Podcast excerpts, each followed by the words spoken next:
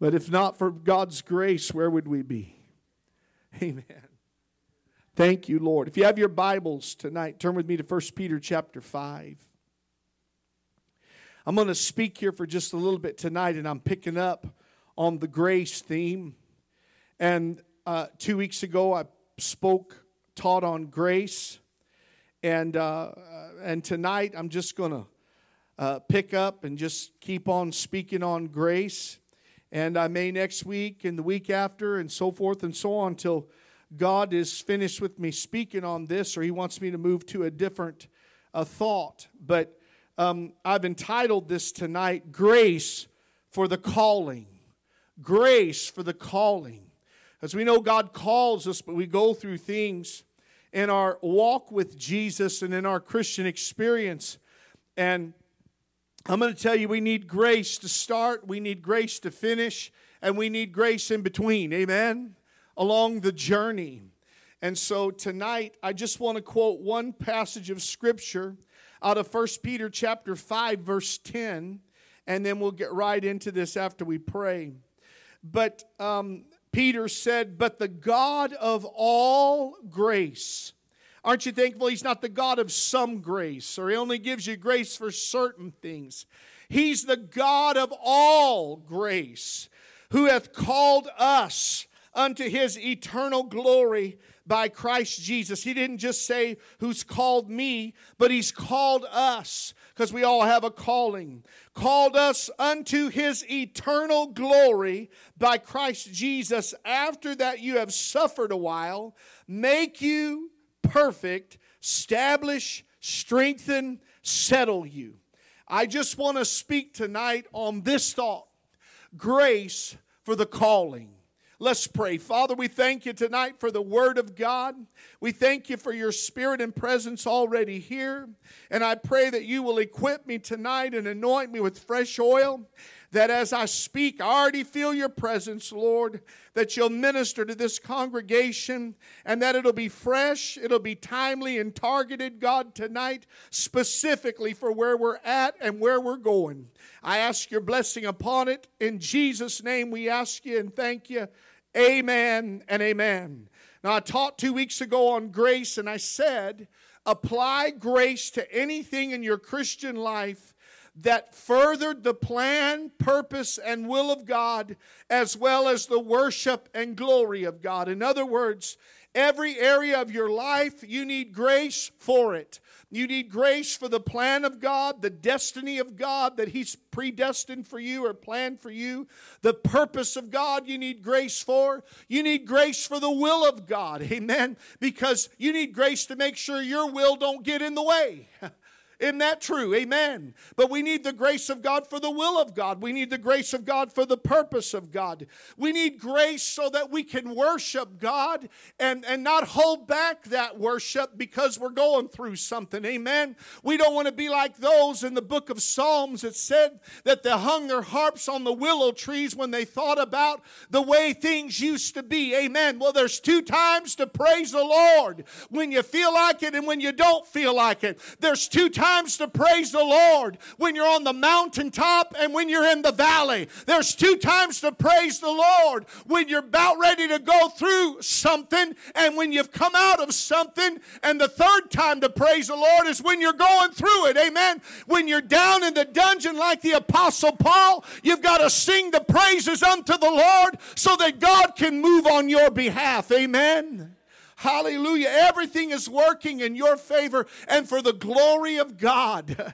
Amen. And that's grace. That's grace. Peter speaks of grace as manifold grace in 1 Peter 4:10. It is multifaceted. It is diverse. That means wherever you need grace, it's a working. Amen. Where you need God to move in your life, it's God's grace working because he's the God of all grace. Now, we need to see God's grace in our calling unto him because every one of us sitting here tonight has been called. You may not be called to stand behind the pulpit, but you've been called. You've been called out of a life of sin and elected to a life in Christ Jesus. We've all been called. Amen. You've been called. I was uh, in, in Lake Havasu this week for a couple days. Me and Sister Skiles and my niece, and we were there and, uh, and just walking down to where the water was, I saw a woman there and I just began to talk to her about God. I'm called to talk to people about the Lord. You're called. People's lives, amen, stand weighed in the balance. They need to hear what God wants to say. And He's called you and me to give them the gospel, amen. We owe that to them. That's God's grace working through us to minister grace unto them. But we are all called because uh, and we have a calling, and we need to see God's grace in our calling unto Him because we have been called. And the fruit or result, I hope tonight through this message that is produced, is that we'll come back to a weighty worship, a very valuable worship, a passionate worship, amen, unto Him, saying, Lord, I see your grace from the time that I can remember knowing you to where I am today. That even through my my backslidings, even through my times of coldness, even through my times in the valley, your grace was there. And I praise you tonight because your grace was with me all along the journey. So I hope that uh, that what is produced tonight, because a lot of times we think, well, he's wanting to get everybody in the altar. Well, that'd be great. I want whatever God wants. But my heart and prayer tonight is to you, eagles. Did you hear me? I didn't call you chickens. I called you eagles because God's called you to soar.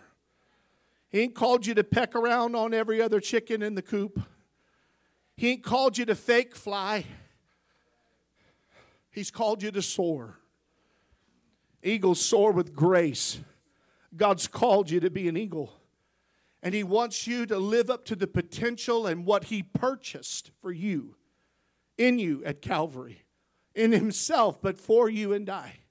Now, the fruit I hope, the result I hope that comes about in you is a weighty worship unto God for his forethought. I want you to think about that. I've preached that many times, and I feel like sometimes it goes over people's head and they don't get it. But I want you to think about the forethought that God put into your life and my life and our redemption and everything that is included in it. Women always appreciate forethought. Amen. Amen. They want a man to put thought into everything and not just shoot from the hip and hope. They want forethought. So women appreciate forethought or thoughtfulness, and I think they do a lot more than men do. But as a Christian, whether you're a male or female, you're moved by God's forethought as you think about where God has brought you from and thus far in Christ. I worship God and I thank Him for where He's brought me from. I think, Lord, I remember when I was this, I remember when I was that.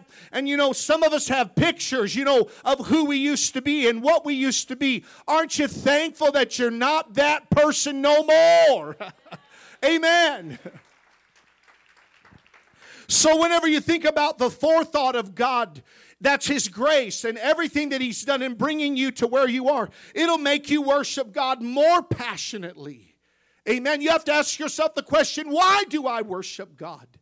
Why do I worship Him? I worship Him because He's God.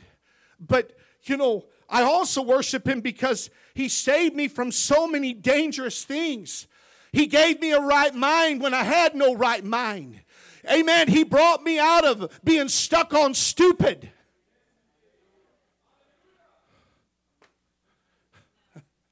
He brought me out of the pity party victim kind of a mentality. He placed my feet on a solid rock. He's, brought, he's done so many things in my life, and I worship him passionately because I know he's the waymaker. I know about the goodness of God. Amen. I know He's a good, good Father.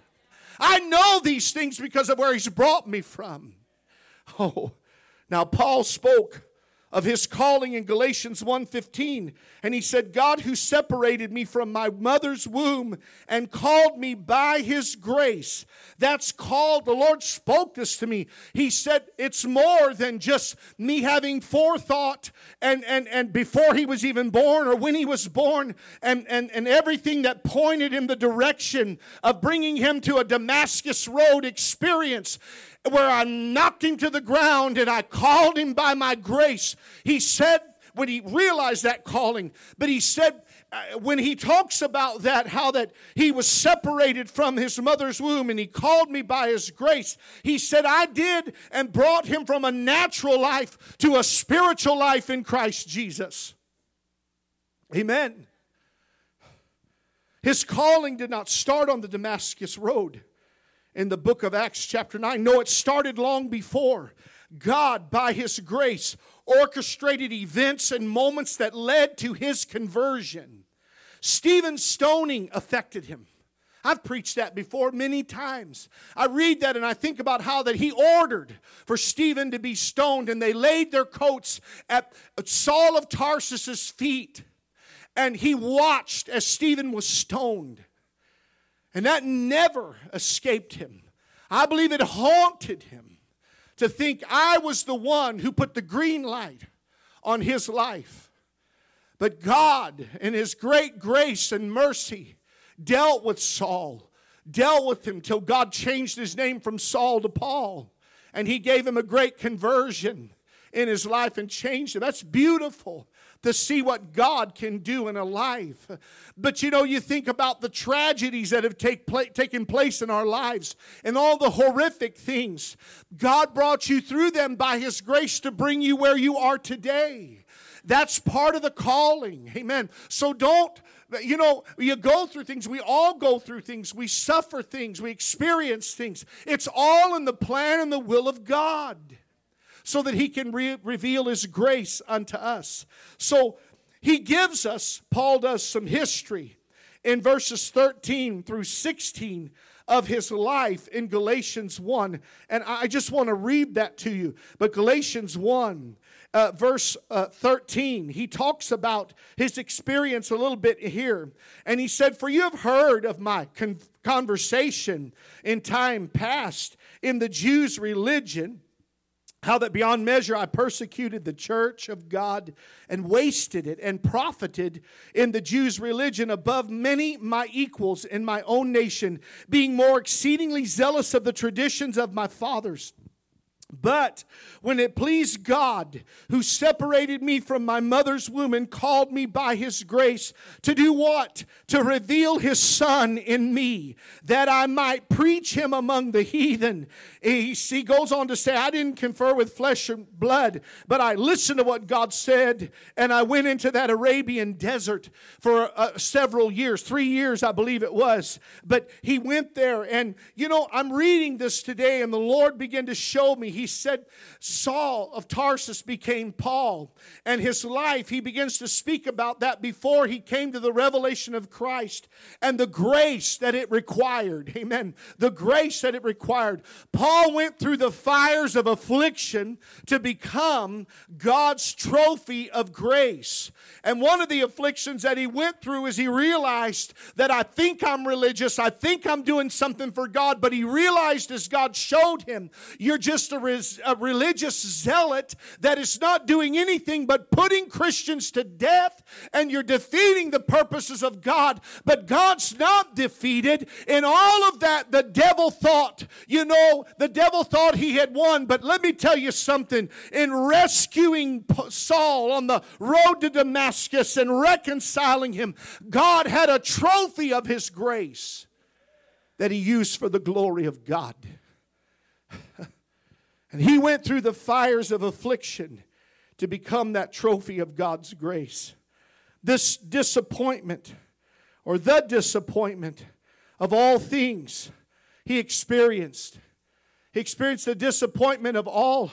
When I say that now, he ends up saying, I know uh, that he, he talks about how that it's all dung, but he had to come to the place where everything that he knew, he realized is nothing And, and, and, but he went through things. And I, I don't want to use the disappointments and, uh, and, and, and put that, pointing it towards or, or connecting with, with Paul, uh, because I can tell you once he came to the revelation of what Christ was doing it, and by His grace, He considered it nothing. But we go through things and we go through losses, we go through disappointments, we experience things, and at the moment they're disappointing. But when you realize you're in the perfect will of God, it brings a rejoicing and a happiness and a satisfaction. Amen. That even though it was disappointing, it was God's perfect will in my life. He gets glory out of all of this. Hallelujah. The things you thought were what was best for your life, and God showed you another way. Amen. But he realized his pursuits were empty and they were vain. You know, back whenever I first went to Living Waters, Pastor Duke, I was going through the hardest time of my life, and Pastor Duke told me, he said, Jonathan, God has to empty you before he can fill you. The problem the reason why God can't fill people is because they're not empty yet. Amen. Amen. Did you hear me? Let me say that again. The reason that God cannot fill us is because we're not empty yet.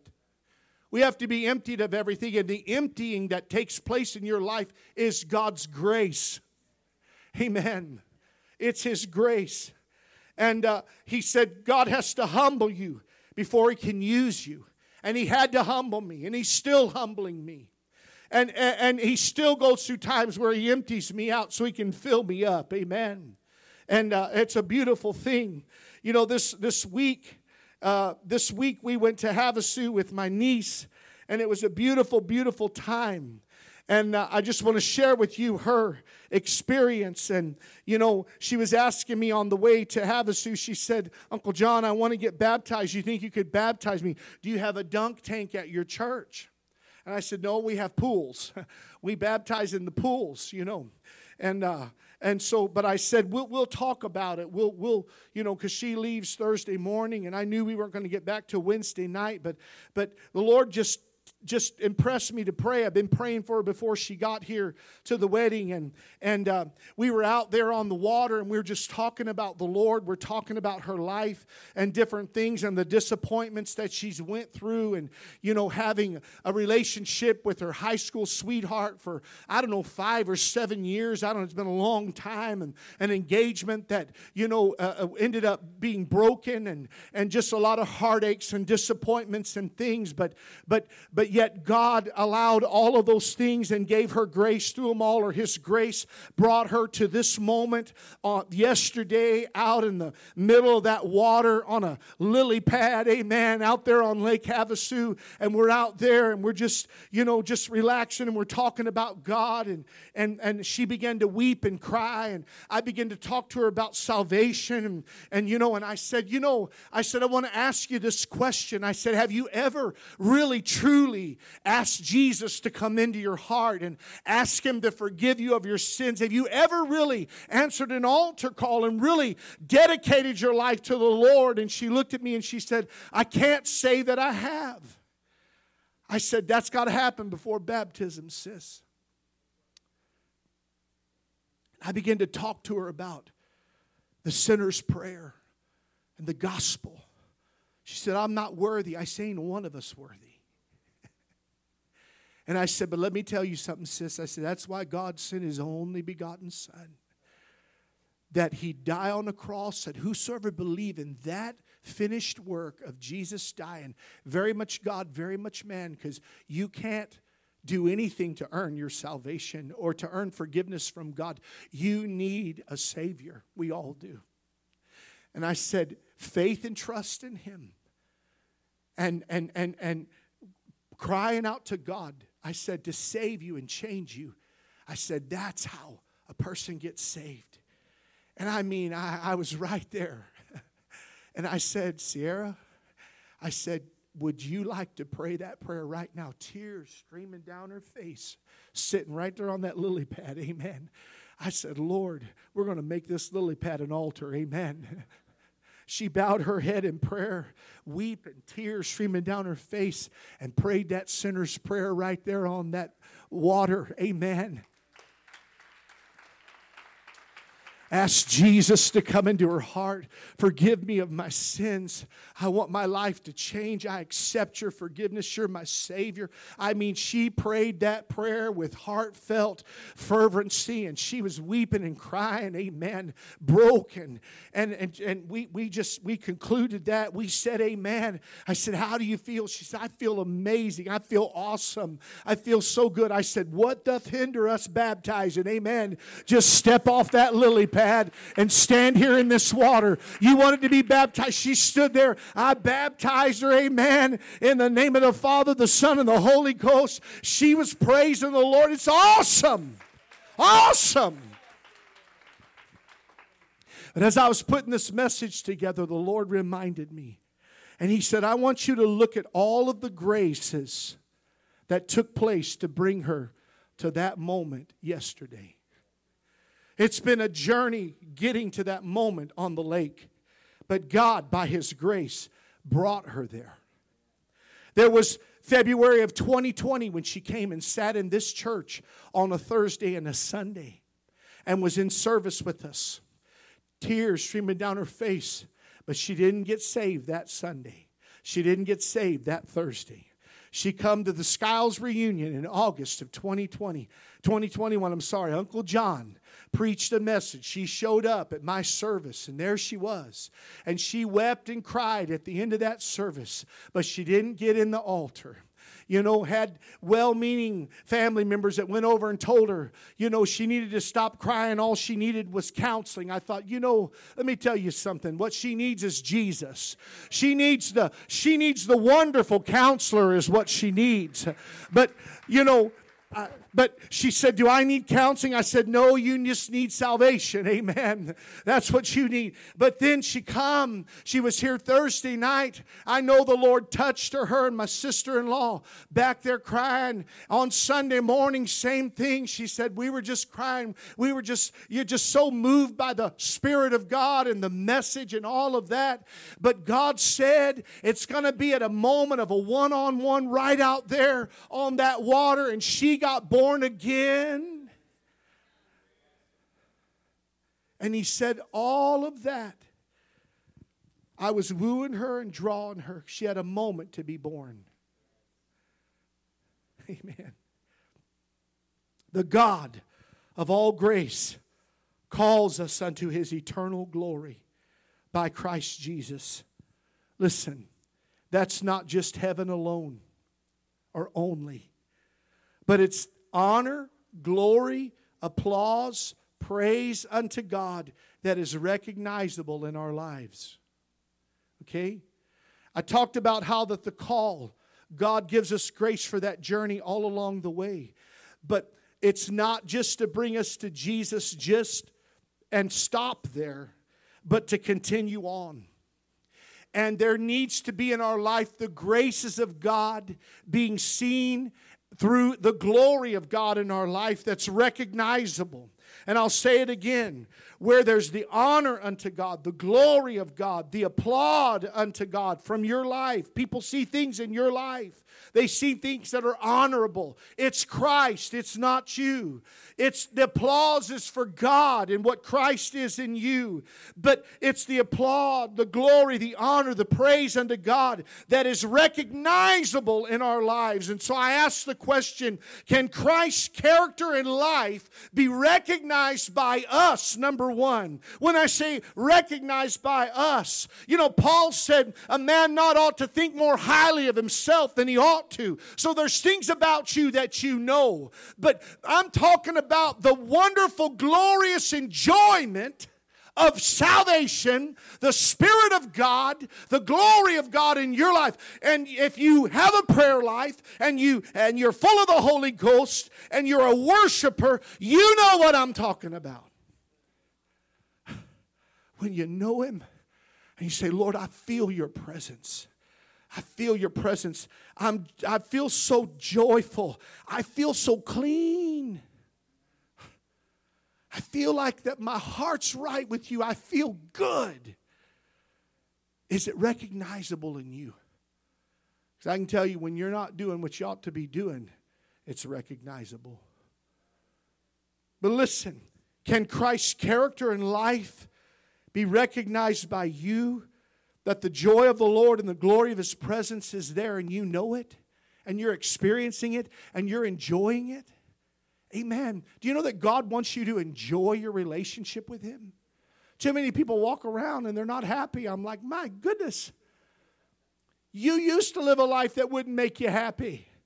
Now you're serving God. You have every reason to have a smile on your face. Amen. You can be broke and have a smile on your face. Praise the Lord. Amen. Praise God. But can Christ's character and life be recognized by others? And that's the sweetness, the kindness, the graciousness, the humility, and the love that oozes from a life that can only be of God or Jesus. It cannot be you, it's Christ in you. It's His grace because He is grace. Everything that is virtuous, eternal, of any godly, holy, wholesome, gracious character, it's, it's God. God is love. God is mercy. God is grace. Listen, God is all things. He's peace.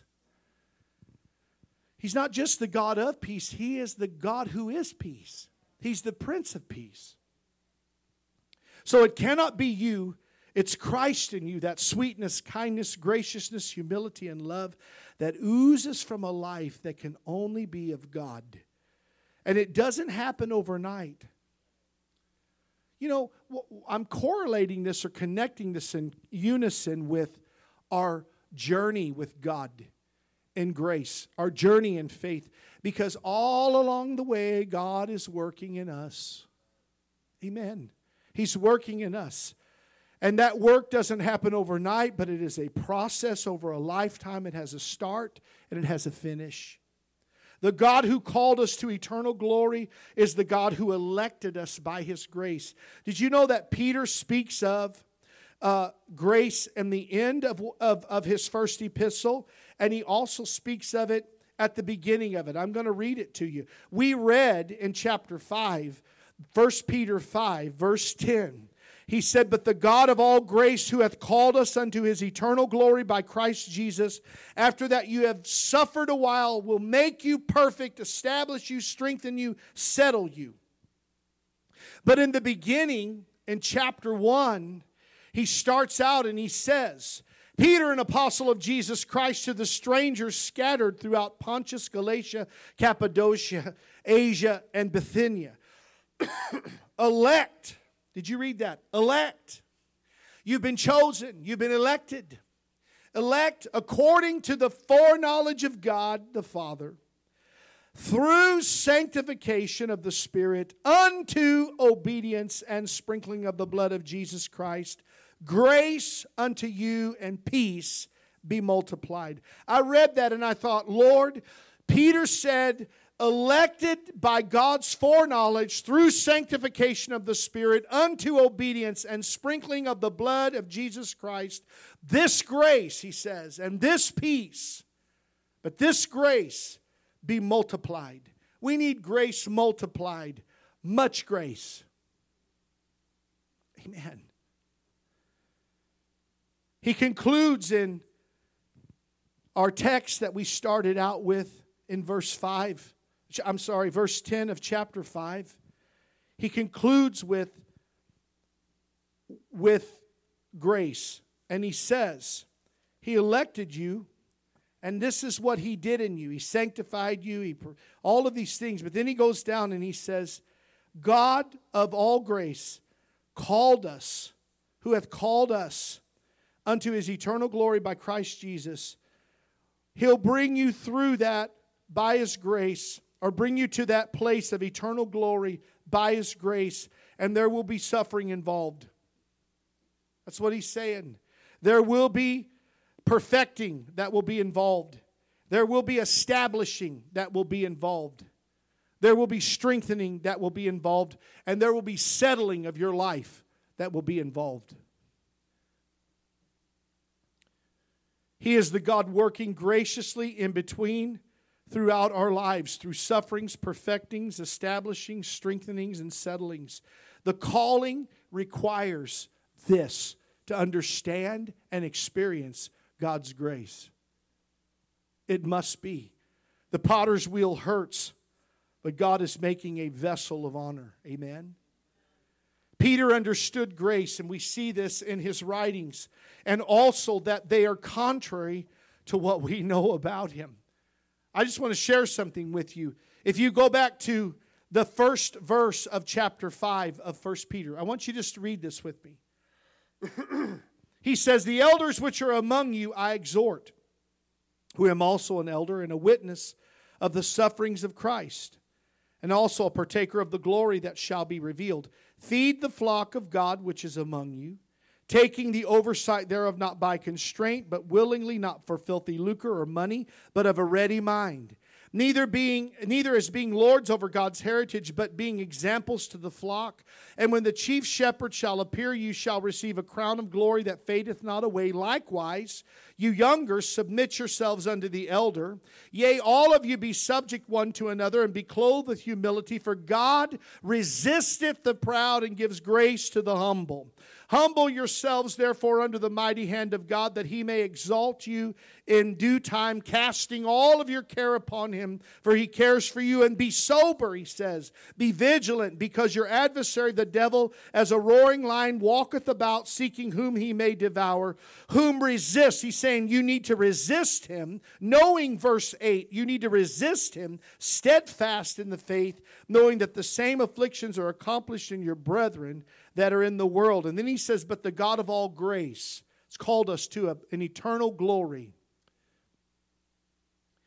When I read this, I thought everything that Peter told us to do in verses 1 down through 9, he failed at. Are you hearing me? Pastor, you know you're talking about the Apostle Peter. I'm talking about somebody that understood God's grace because he failed at everything. And I'm going to give you his history. The witness of Christ's sufferings.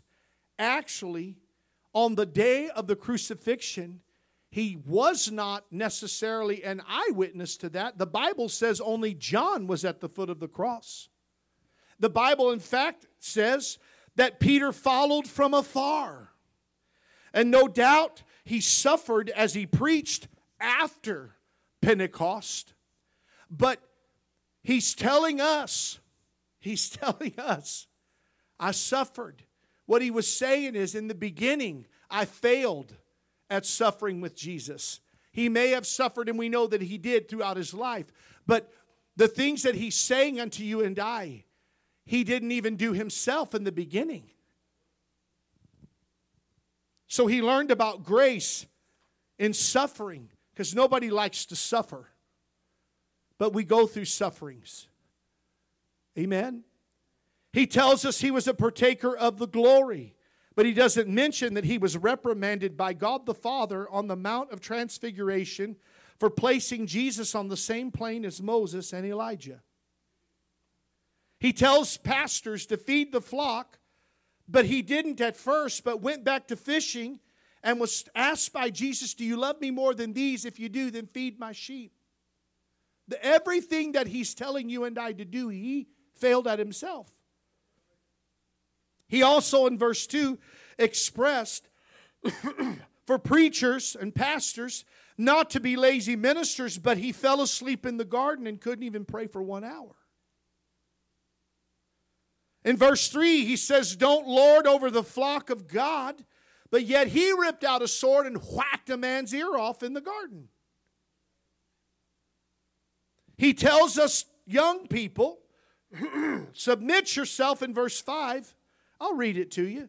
Ye younger, submit yourself unto the elder. Ye all of you be sub- subject one to another, and being clothed with humility. Yet he rebuked Jesus. He said, Be clothed with humility, but he did not want Jesus to wash his feet. Am I telling you rightly? He said, Cast all of your cares upon him, for he cares for you. Yet in John 21, he said, I'm going back to fishing. And it wasn't until Jesus said, Have you caught anything? Cast your net on the other side. And John said, Peter, it's the Lord.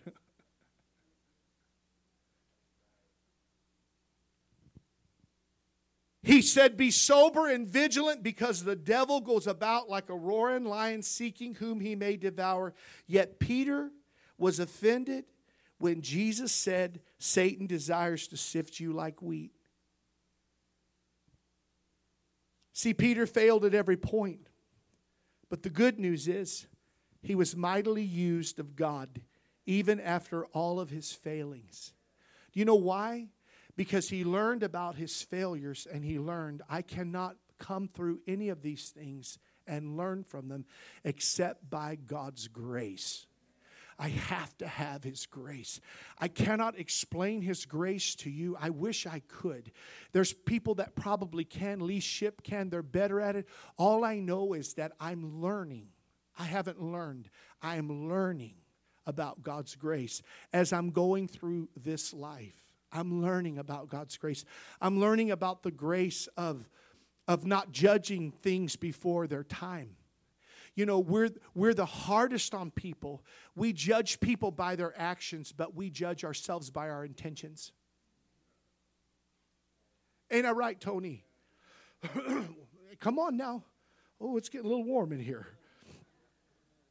We judge every, you ought to write that down. We judge everybody by their actions, but we judge ourselves by our intentions.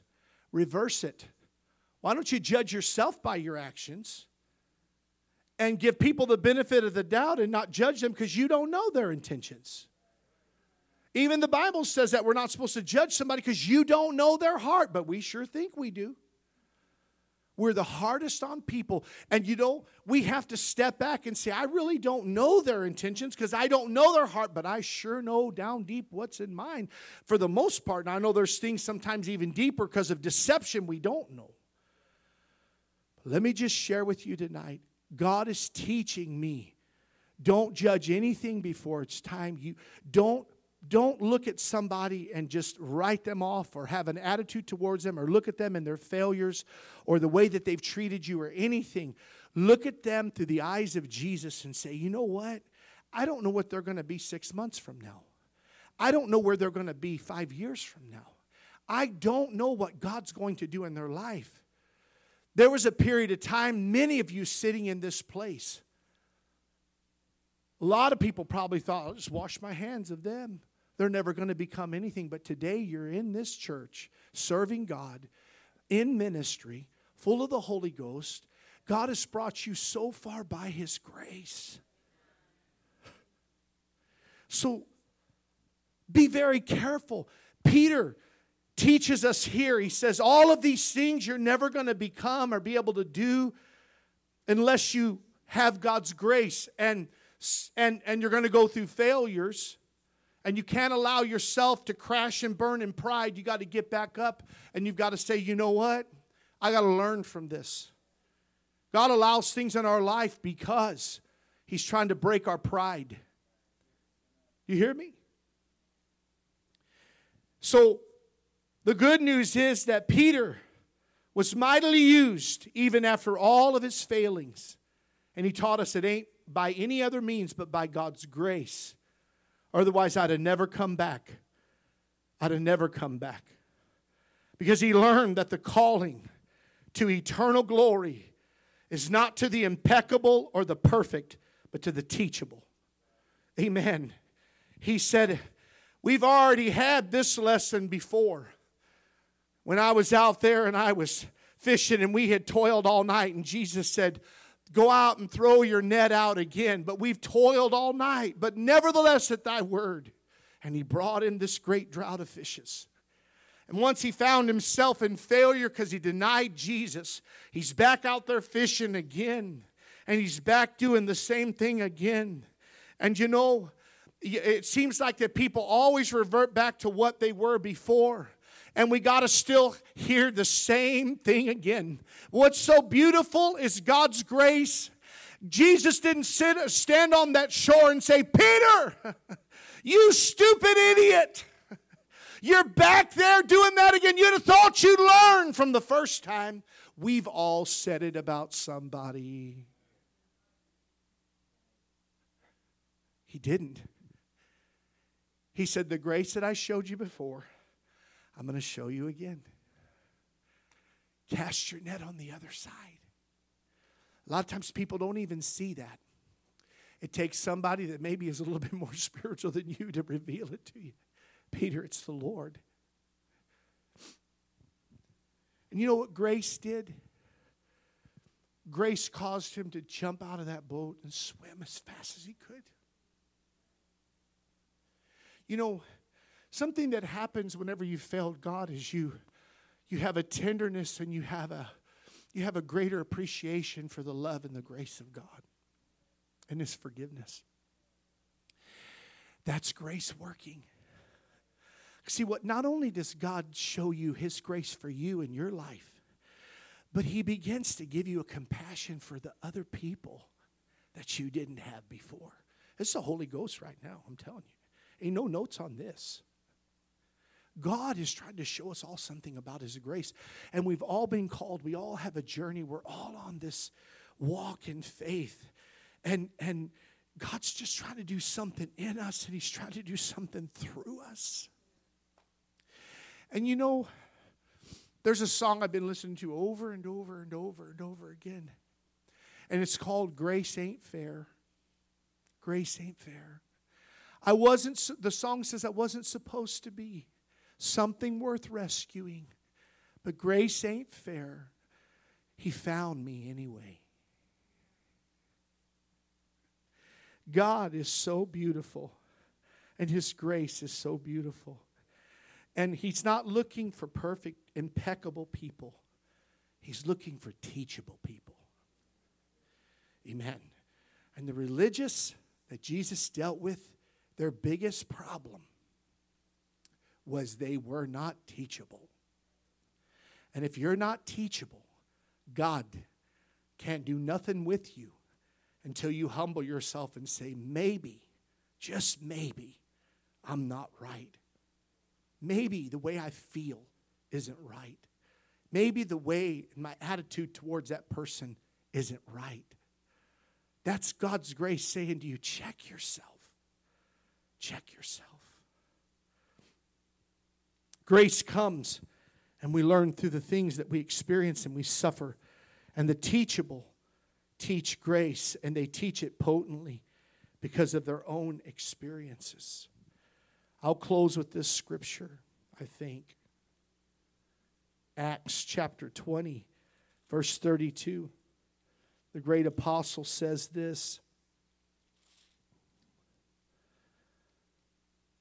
He says, And now, brethren, I commend you to God and to the word of his grace, which is able to build you up and give you an inheritance among all them which are sanctified. God is trying to sanctify us. And you know, sanctification, this is how I feel about it. I feel like the Bible is very clear about this. God's the one that sanctifies, He's the sanctifier, and it's by His Spirit. All He is looking in you and me is to yield to His Spirit to sanctify us. A lot of times, and I've even done it myself, where you know I, I knew that it was God was the one that was sanctified me, but I tried to even help Him out. And He said, All I need you to do is, is yield. That's all I want you to do is just yield. Just, just come and submit to me and let me do that work in you, you know. And I found that whenever I yield to Him and His grace begins to be imparted to me, the, the, the, the process is almost cut down in a sh- to shorter measure. I don't know how to explain it, but it's like He gives you that almost that shortcut to that place because you've yielded to Him. It's His power.